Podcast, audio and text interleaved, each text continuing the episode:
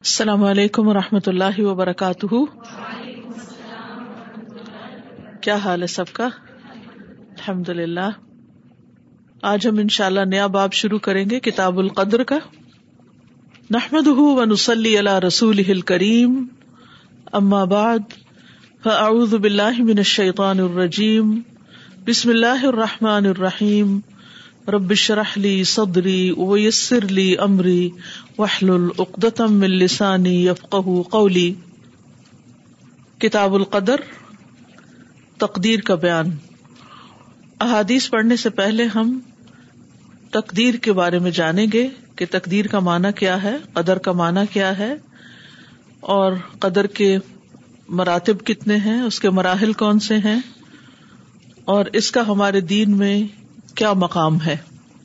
سب سے پہلے قدر کے لغوی معنی۔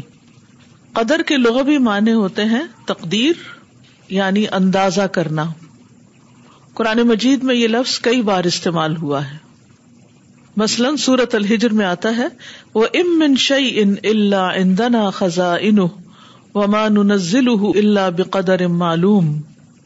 اور کوئی بھی چیز نہیں، مگر ہمارے پاس اس کے کئی خزانے ہیں۔ اور ہم نہیں اتارتے مگر ایک معلوم اندازے سے۔ تو یہاں قدر کا معنی کیا ہے؟ اندازہ۔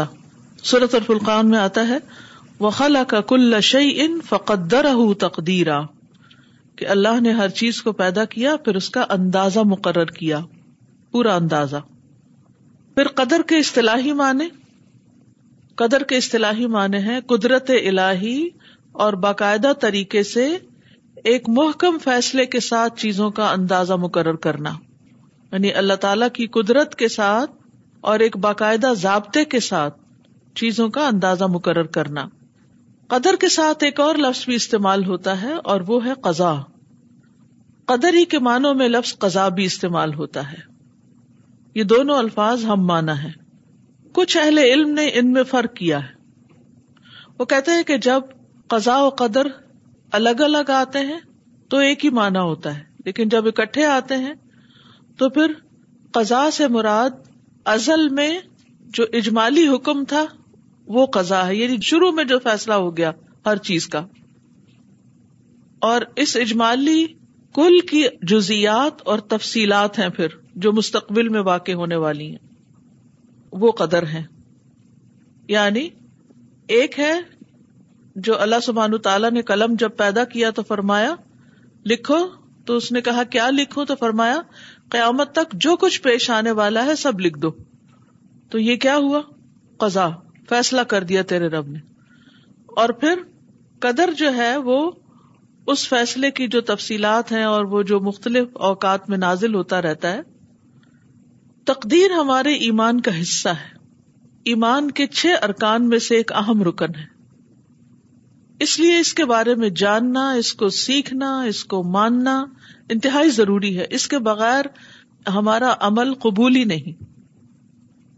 تو تقدیر کا معاملہ جو ہے، یہ بہت اہم معاملہ ہے اور ارکان اسلام میں سے ہے۔ اللہ پر ایمان، رسولوں پر ایمان، کتابوں پر ایمان اور پھر آخر میں تقدیر پر ایمان۔ لیکن اس میں سے کئی مسائل ایسے ہیں یعنی تقدیر کے بارے میں، جن کے سمجھنے میں لوگوں کو مشکل پیش آتی ہے۔ اور صحابہ نے ان مسائل میں بحث کی اور رسول اللہ صلی اللہ علیہ وسلم سے کچھ سوال بھی کیے اور آپ نے ان کو واضح بھی کیا۔ ابو حرار رضی اللہ عنہ سے روایت ہے، صحیح مسلم کی ہے۔ وہ کہتے ہیں کہ رسول اللہ صلی اللہ علیہ وسلم نے فرمایا، مجھ سے دین کے بارے میں پوچھ لو۔ صحابہ رضی اللہ عنہم آپ صلی اللہ علیہ وسلم سے اتنے مروب ہوئے کہ وہ آپ سے سوال نہ کر سکے۔ تب ایک آدمی آیا اور آپ کے دونوں گٹنوں کے قریب بیٹھ گیا۔ پھر کہنے لگا اللہ کے رسول، ایمان کیا ہے؟ آپ نے فرمایا کہ تم اللہ، اس کے فرشتوں، اس کی کتاب، اس سے ملاقات اور اس کے رسولوں پر ایمان لاؤ۔ مرنے کے بعد اٹھنے پر ایمان لاؤ اور ہر امر کی تقدیر پر ایمان لاؤ۔ یہ شخص کون تھا؟ جبریل علیہ السلام تھے۔ تو حدیث جبریل میں اسلام کی، ایمان کی، احسان کی تفصیلات ہمیں ملتی ہیں۔ تو اس حدیث سے بھی ہمیں پتہ چلتا ہے کہ تقدیر پر ایمان لانا ایمان کے ارکان میں سے ایک اہم رکن ہے۔ اگر کوئی شخص اللہ پر ایمان رکھتا ہے، ملائکہ پہ رکھتا ہے، کتابوں پہ، رسولوں پہ، آخرت پہ، لیکن صرف تقدیر کو نہیں مانتا، تو وہ مومن نہیں کرار پائے گا۔ اس کا ایمان مکمل نہیں ہوگا۔ اس کا ایمان ناقص ہوگا۔ تو اہم ترین نقطہ یہ ہے کہ تقدیر پر ایمان کے بغیر ایمان مکمل نہیں ہو سکتا۔ رسول اللہ صلی اللہ علیہ وسلم نے فرمایا، یہ سنن ترمیزی کی روایت ہے، کوئی بندہ اس وقت تک مومن نہیں ہو سکتا جب تک چار چیزوں پر ایمان نہ لائے۔ اس بات کی گواہی دے کہ اللہ کے سوا کوئی عبادت کے لائق نہیں، اور بے شک میں محمد اللہ کا رسول ہوں، اس نے مجھے حق کے ساتھ بھیجا ہے، موت پر ایمان لائے۔ موت کے بعد دوبارہ زندہ ہونے پر اور تقدیر پر ایمان لائے۔ مسند احمد کی روایت میں آتا ہے، رسول اللہ صلی اللہ علیہ وسلم نے فرمایا، کوئی شخص اس وقت تک مومن نہیں ہو سکتا جب تک اچھی بری تقدیر پر ایمان نہ لائے۔ کوئی شخص اس وقت تک مومن نہیں ہو سکتا جب تک اچھی بری تقدیر پر ایمان نہ لائے۔ تو یہ ایمان جو ہے، یہ بے حد ضروری ہے۔ اور چونکہ یہ ایمان کا حصہ ہے، اس لیے اس مسئلے کو سمجھنا بھی ضروری ہے۔ اور اس مسئلے کو قرآن و سنت کی روشنی میں ہی سمجھنا ضروری ہے۔ اور اپنے بچوں کو بھی اور اپنے دیگر ہلکا احباب کو بھی سمجھانا ضروری ہے کہ اس پر ایمان، ایمانیات کا حصہ ہے۔ مسرد احمد کی ایک اور حدیث میں نبی صلی اللہ علیہ وسلم نے فرمایا، ہر چیز کی ایک حقیقت ہوتی ہے۔ اور کوئی شخص اس وقت تک ایمان کی حقیقت کو نہیں پہنچ سکتا۔ جب تک وہ یہ نہ جان لے کہ اسے جو چیز پہنچی ہے یعنی کوئی مصیبت یا کوئی نعمت، وہ اس سے خطا نہیں ہو سکتی تھی، وہ تو آنی ہی تھی۔ اور جو چیز خطا ہو گئی، وہ اسے پہنچ نہیں سکتی تھی۔ یعنی جو اسے نہیں ملی، وہ اس کو ملنا ہی نہیں تھا۔ وہ تمہاری قسمت میں نہیں تھی، تمہاری تقدیر میں نہیں تھی۔ تو جب یہ بات انسان کے اندر آ جاتی ہے تو پھر اس کے اندر ایک اطمینان بھی آ جاتا ہے، ایک سکون بھی آ جاتا ہے کہ جو چیزیں میری زندگی میں ہو رہی ہیں، ان کا ایک مقصد ہے۔ تقدیر کے بارے میں شکوک و شبہات رکھنے والے کو صحابہ کی نصیحت یعنی صحابہ تقدیر کے مسئلے کو کس طرح سمجھتے اور اگر کسی کے اندر شک و شبہ ہوتا تو اس کو کس طرح نصیحت کرتے۔ سنا نبی داؤد کی روایت ہے، ابن دلمی کہتے ہیں کہ میں ابئی ابن کاب کے پاس حاضر ہوا۔ اور میں نے ان سے کہا کہ میرے دل میں تقدیر سے متعلق کچھ شکوک و شبہات پیدا ہو گئے ہیں۔ آپ اس بارے میں مجھے کچھ بتائیں۔ شاید اللہ میرے دل سے ان شبہات کو نکال دے۔ ابئی رضی اللہ انہوں نے فرمایا، اگر اللہ آسمان والوں اور زمین والوں کو عذاب دینا چاہے تو عذاب دے سکتا ہے، اور وہ ان پہ ظلم کرنے والا نہیں ہوگا۔ اور اگر وہ ان پہ رحم فرمائے تو اس کی رحمت ان کے لیے ان کے اعمال سے بہتر ہے۔ اور اگر تم اللہ کے راستے میں عہد پہاڑ کے برابر بھی سونا خرچ کر دو، تو جب تک تم تقدیر پر ایمان نہ لاؤ گے، اللہ اسے قبول نہیں کرے گا، کیونکہ تمہارا ایمان ہی نہیں۔ اور جب تک یہ نہ جان لو کہ تمہیں جو کچھ پہنچا، وہ تم سے خطا ہونے والا نہیں تھا، اور جو تمہیں نہیں پہنچا، وہ تمہیں ہرگز ملنے والا نہیں تھا۔ اور اگر اس اعتقاد کے بغیر تم مر گئے، تو تم جہنم میں جاؤ گے۔ تو اس لیے انسان کی نجات کا دار و مدار ہے اس پر کہ اس کا توحید پر، عقیدے کے علاوہ، ایمان کے علاوہ، تقدیر پر ایمان بھی درست ہو۔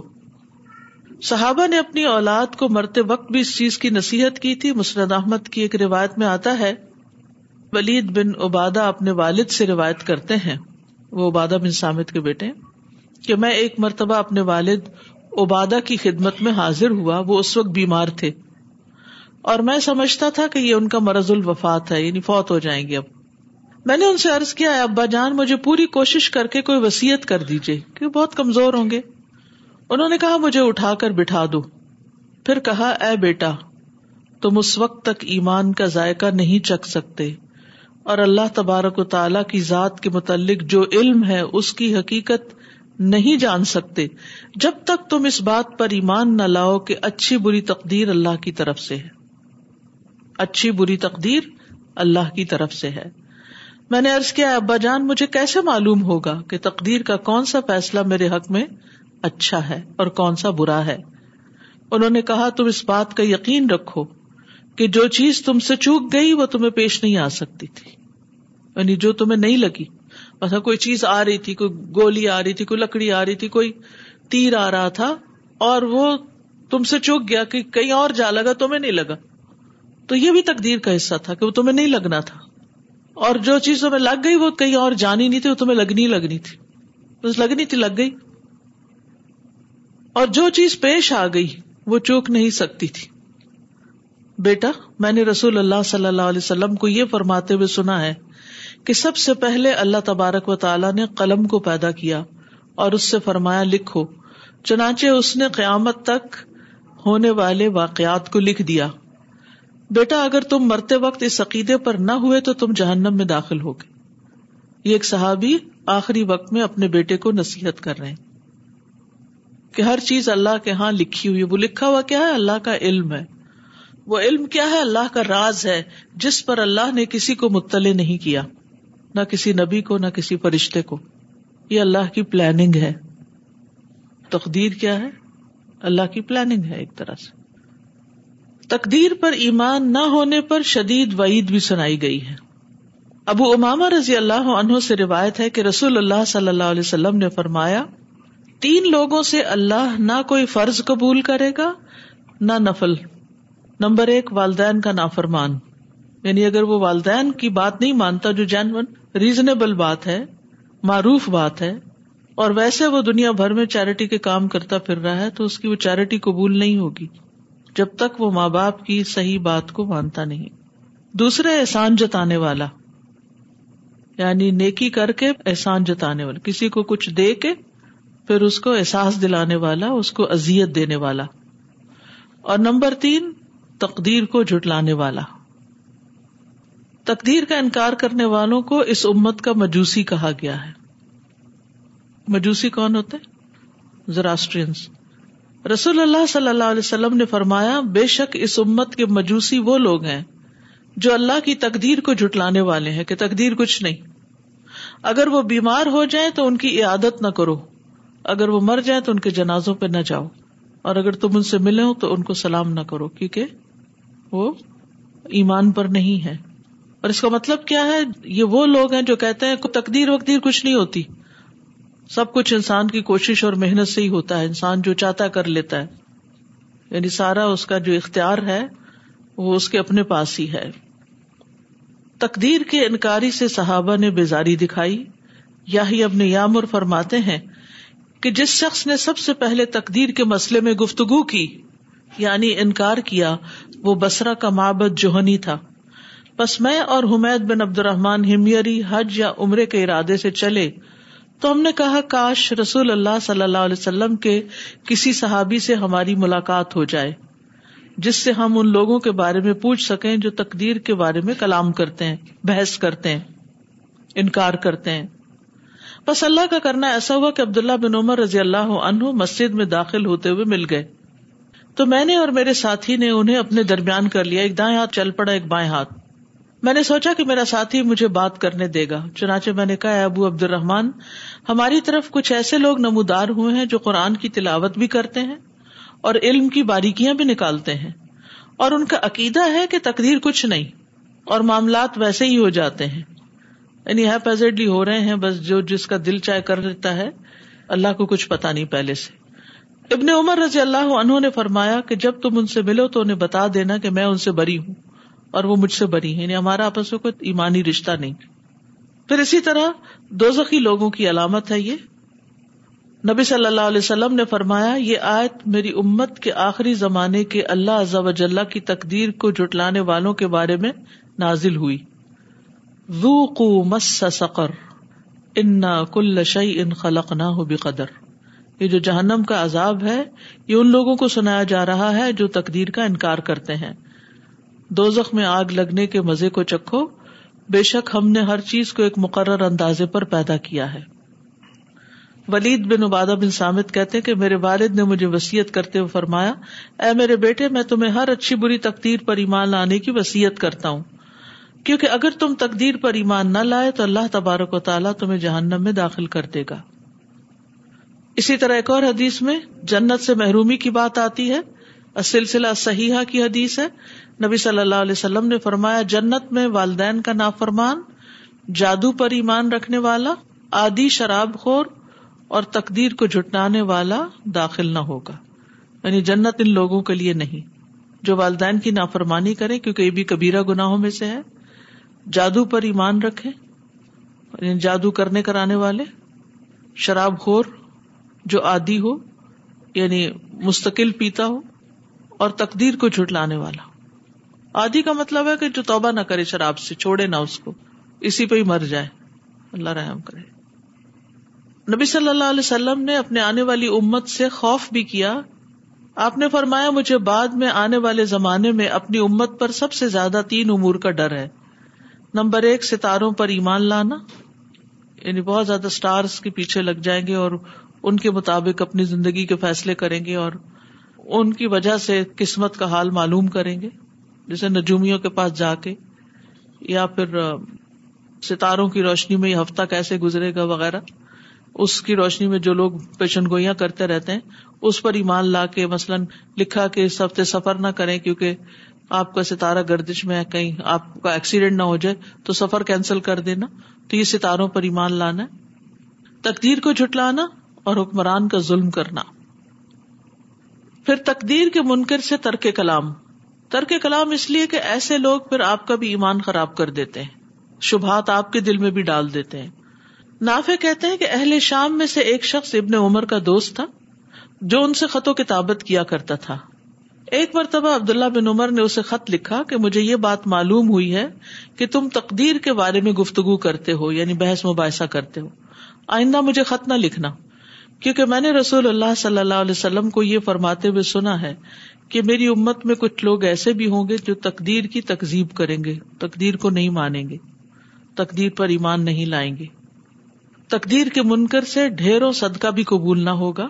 صحیح مسلم کی روایت ہے، عبداللہ بن عمر قسم کھا کر فرماتے تھے، اگر تقدیر کا انکار کرنے والوں میں سے کسی کے پاس اہت پہاڑ کے برابر سونا ہو اور وہ سب کا سب اللہ کی راہ میں خرچ کر دے، تب بھی اللہ اس سے قبول نہیں کرے گا جب تک وہ تقدیر پر ایمان نہ لائے۔ ٹھیک ہے؟ تو یہاں تک جتنی بھی بات تھی، اس سے جو چیز سمجھ میں آتی ہے وہ کیا ہے؟ کہ تقدیر پر ایمان لانا ضروری ہے۔ مسلمان ہونے کے لیے تقدیر پر ایمان لازم ہے۔